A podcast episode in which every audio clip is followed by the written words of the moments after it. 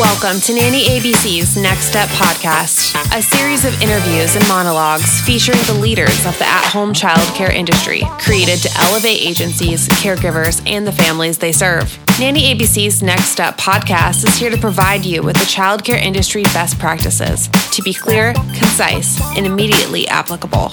Here's the host, Danny J. Nanny, author, speaker, and creator of the Next Step system for agencies. Hi, and welcome to Nanny ABC's Next Step podcast. I'm your host, Dan J. Nanny, and I just went to the dentist. As always, this episode is powered by the Next Step system for agencies, families, and caregivers, activating and engaging caregivers with ongoing career development to lower recruiting costs, reduce labor loss, create loyalty, build caregiver communities, and make higher quality placements faster. Aside from sharing that I just went to the dentist and I am slightly numb, I am also honored to share with you my conversation with Samantha Vahi, elite nanny and friend of mine. This conversation is important because we hit upon the question I used to ask myself all the time What is the difference between me and a nanny that makes $100,000 a year? And there are nannies that make $100,000 a year. In this episode, we talk about the importance of community and advocating for yourself as a nanny. After the conversation, I will share with you Vahi's three action steps that you can take, and you can visit nannyabcs.com slash blog and find the companion blog to this episode and the action steps as well. For now, to the conversation. Samantha, thank you so much for joining us on the Nanny ABC's Next Step podcast. I'm so glad to have you here. I was wondering, uh, how did you get into nannying? Like, how did you very first start? I was actually born and raised in South Africa. Um, and when I graduated high school, my parents uh, said to me, You can either go off to college and use the money we save for college, or you can travel the world. And I decided to travel the world and ended up upstate New York at a university for students with learning disabilities, um, where I really discovered like a passion for working with um, with children. Yeah. And it really influenced my choice in going back to school and choosing to study child psychology and education. Um, I taught for a year and decided that it wasn't for me and fell into the world of being a nanny because I needed a career or a field path where my degrees that I had studied for um, yeah. were actually going to help me. I think that you really need to know what you want. You're going to have to talk to other nannies. I know it is really important as a nanny to understand what it is that you're jumping into as a position. And when you first are starting out, you have no idea what's out there because I think a lot of people think it's like babysitting is there any way to know what are some of the things that you realized best supported you as you started out? I think that every family's needs are different. And I think that there's no one size fits all for a nanny job. Um, you're going to go from a family that needs you to drive versus a family that has a driver. Um, and I think that that's a lack of, you know, there's a lack of community, I think, as, as nannies where we can't openly discuss issues that we're having. I know that you talk to a lot of nannies in New York. So is there a way that you get them to open up or there's there questions that they generally ask that you're like, "Oh, that's not as hard as you're thinking. You just do this." Yeah, I've definitely had a lot of conversations with uh, other nannies about issues that they're having. And I think that one of the reoccurring issues that keeps coming up is just not knowing how to advocate for themselves or how to discuss with their employers things that are bothering them. I think too often we feel as nannies that we have to be perfect and know how to cook and know how to diaper correctly. But we wear so many hats every day that it's impossible to know everything that needs to be covered. Um, and I think that if nannies just open up to their employers a little bit more about issues that they were struggling with, that might make the job a lot easier. Uh, we all struggle to ask for help. So, yeah, sorry. How did you start? How did you start uh, asking for help? You know, even having been a nanny for 16 years, I'm still learning how to advocate for myself, and it's not easy to have to ask for help. Um, I very much am the type of nanny that whether all three kids need to be in three different places at the same time, I'm not going to say that's impossible. And it wasn't until I realized um, that I could rely on my employees and I could say, look, there's just absolutely no way that this is going to happen, um, that it got easier. But also, the, the original nervousness of opening up to them and saying, hey, this is not something that's going to happen. And once you do it one time, it becomes a whole lot easier. And it also allows your employers to check in with you. I found once I started saying, this is an impossible task for me to do, my employees would actually check in with me and say, this is what the schedule is like today. How do you need us to help you? I yeah. think a lot of times that maybe they don't realize that we need the support that we do. Yeah, I think that uh, a lot of the direction of what a family is thinking comes from the nanny themselves. Just like at any other job where you're like, oh, this is like a lot of work, or I'm not sure if I'm doing this correctly. It's it's definitely weirder in the nanny situation because you come in feeling like you might be the authority on childcare, and the parents might also have that viewpoint.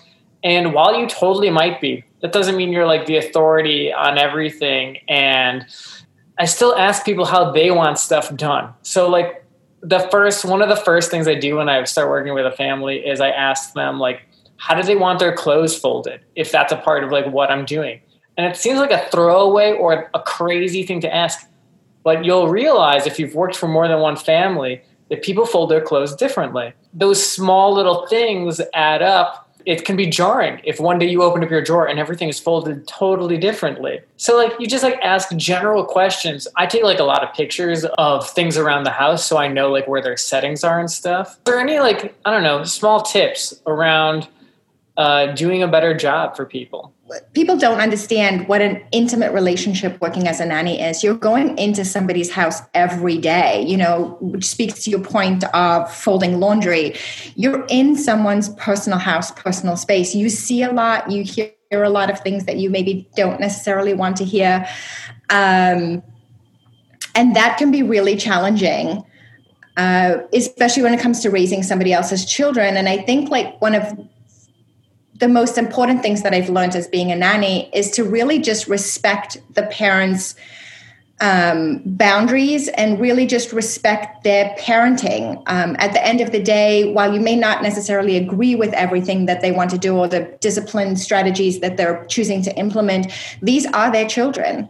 Um, and they are ultimately going to be the decision maker on how you know children are disciplined or what they're eating for dinner that night. I think transparency is a big key of that. This is how I handled this situation today. I don't know how, if you wanted me to handle that differently. There's a part of accepting what being a nanny really is, and that is really hard for people. So, like you said, the you hear things, you see things. That's just part of what this is. So when you find it embarrassing, you go, "Oh, that's part of the job. It doesn't have to be embarrassing." Right or like shielding in any way. You can just be like, oh, that's part of the job. I'm gonna hear embarrassing things. I'm gonna see things people don't want me to see. Uh, I'm gonna see the the best sides and the worst sides of these people. And that's just part of the job and it doesn't have to be I feel uncomfortable right now. You just go that's part of it. Like I can handle this like I, there's a huge amount of trust that goes along with this job. Not only trust to see every aspect of a family that you maybe necessarily wouldn't see if you were just a family friend. But also in you know trust of taking care of children and making the right choice in the right moment like you were talking about going to the park. I've been with my employees for 7 years. At this point they trust me to make what whatever judgment call i make is going to be the right one is the one that's going to be supported. But i know that going into a family as a new nanny you do have to build up that level of trust to get to a point where they um, are allowing you to make the choices and take the lead. You can Google search what an RN makes. You can Google search what a rocket scientist make. You cannot Google search what a nanny makes only because there's so much diversity. How many children do you have? What responsibilities are you going to have? And a lot of times I see nannies turning to social media to ask questions on social media about how we should negotiate contract. What should I be charging for this many children? Yeah. And while I appreciate the fact that we have a community on social media, I'm not necessarily sure that these are the people that we should be turning to. We need a set of resources that can help us with everyday nanny questions to really complex nanny questions. How do we no- negotiate a contract? How do I know which family to pick? Um, and so I'd really like if there was like some sort of set of resources for nannies that could really just get rid of um, this need to ask who are not necessarily, you know, the people we should be asking. I totally agree with you. There's um you're kind of like really close to this subject that I think about a lot. Uh, I thought a lot about as I was starting and I was like what is the difference between me and a nanny that makes $100,000 a year? It took me a while to figure out that uh, the answer was really like nothing. I think a lot of it is like opportunity, basically, of like this family needs a nanny at this point and can afford to pay you that much. There's not like a secret thing, or there's not necessarily like knowledge that somebody has that you don't have. Um, is that what you found, or like was there something like I don't know? I thought about that a lot when I was starting out. I found in New York City, like everybody thinks New York City is such a big city, but it's actually really quite small when it comes to the nanny world. Everybody knows everybody. And I think a lot of the more high net worth families that are in the city are going on referrals from either nannies they've met outside of school who are looking to change careers uh, or you know change houses houses that they work in. Um, it, it's very word of mouth i think to get like the higher end you know higher net worth family jobs. I don't think that there's any difference between me versus you or what my degree is or it's just an opportunity situation when the opportunity presents itself how do you get like into the community so for me i didn't realize how many nannies were on linkedin which to me is a bizarre place for a nanny to be but there's so many of them on there. And the the cool part to me about that is that nannies that are on LinkedIn are actually uh, I might people might not like it if I say this, but act more professional than nannies that are simply on Facebook. And if I was going to ask questions to nannies, I would definitely friend some or connect with them on LinkedIn and ask them like how do they do things. I mean, you know, it's it's hard to start a relationship like that. But I found LinkedIn, which is a place that I've never been on before until like two months ago, uh, a, a, wonderful resource. And it's most of my nanny friends who I've made through, you know, the years, I've met at the parks. I, I feel like and it goes back to that whole sense of community. Um, there's a lack of community uh, when it comes to social media. I think when you meet a nanny in the park and you actually can start to talk to them, people tend to open up that way. I I don't feel like we're um, showing our full potential as a community on social media. It's hard. To, it's not like centralized. I wish there was like a building we all came out of, like had coffee in the morning together, like and like you know you like see someone and you're like I'm heading off to the office, but that's really somebody's house. There's just nothing like that. Which brings up another thing. I, I think that coronavirus has like put us in the spotlight. You went from reading articles about like arrogant nannies and to now reading articles about you know nannies you know saved my household during coronavirus. Um, so i think that we're in a really really interesting place as far as you know the whole nanny career. People are starting to acknowledge what we do and recognize the hard work that we put in I think prior to coronavirus, people just thought that we were sitting around and watching kids play with toys, which is not the case at all because there's so much more to what goes into raising somebody else's children. Is there things that a nine to five nanny should know about if they're going to make that leap? Is there like mindsets that you have? Yeah, nothing in your life is ever going to go smoothly. Uh, you can make plans and your bosses will laugh at you and make you cancel them. Um, you really have to put your employer and your charges lives first it was interesting it was definitely a big change for me to go from you know working upstate new york um, nine to five to this um, and still people don't understand why i do it but there's something i don't know i really love my job i love what i do and and i wouldn't change anything well, this is this has been fantastic talking with you. Thanks for doing this. Thank you so much for letting me come on your podcast today. Thank you so much for listening to our episode. I hope you enjoyed my conversation with Samantha Vahi, elite nanny extraordinaire.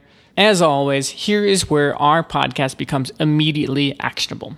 And Samantha would encourage all listeners who want to either make a change in their current situation or who are in the process of negotiating a new contract to follow these action steps. One, know your worth.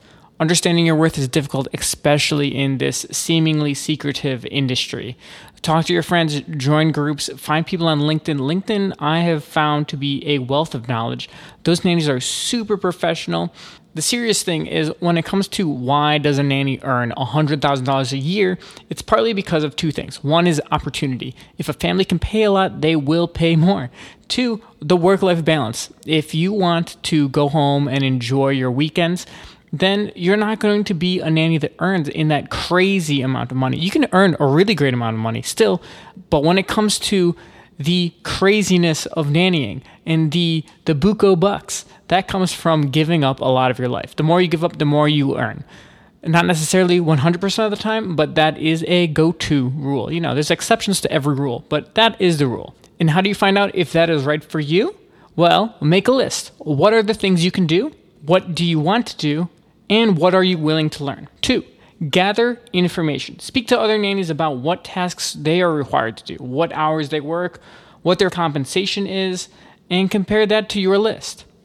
Three, have a plan. It's true, children grow up, and sometimes your nanny services are no longer needed. Part of having a plan would be keeping that dialogue open, your principals, and seeing what the future is. How long do they need you? Like when you're applying to a new position, that should be one of your questions. How long is this position available? How long would my services be needed as a nanny? Of course, that would mean other things you would need to get in order, like a financial plan. And for that, I would start by listening to episode number five, An Unscary Guide to Finance with Warren Berger, who specializes in that. He is a financial advisor for nannies specifically. And low key, shout out to Warren. Hey, buddy. Like always, thank you for listening. Subscribe, share, give us a like, give us a comment if this podcast has been helpful for you. And join us next week on the Nanny ABC's Next Step podcast, where I will have not just come back from the dentist. I'll do my best to not crack another filling. Hey, don't eat too many sweets. Uh, if only I could go back in time and tell that to my little self. If you would like to work directly with Nanny ABCs or add Next Step to your agency, go to nannyabcs.com to find out more and connect.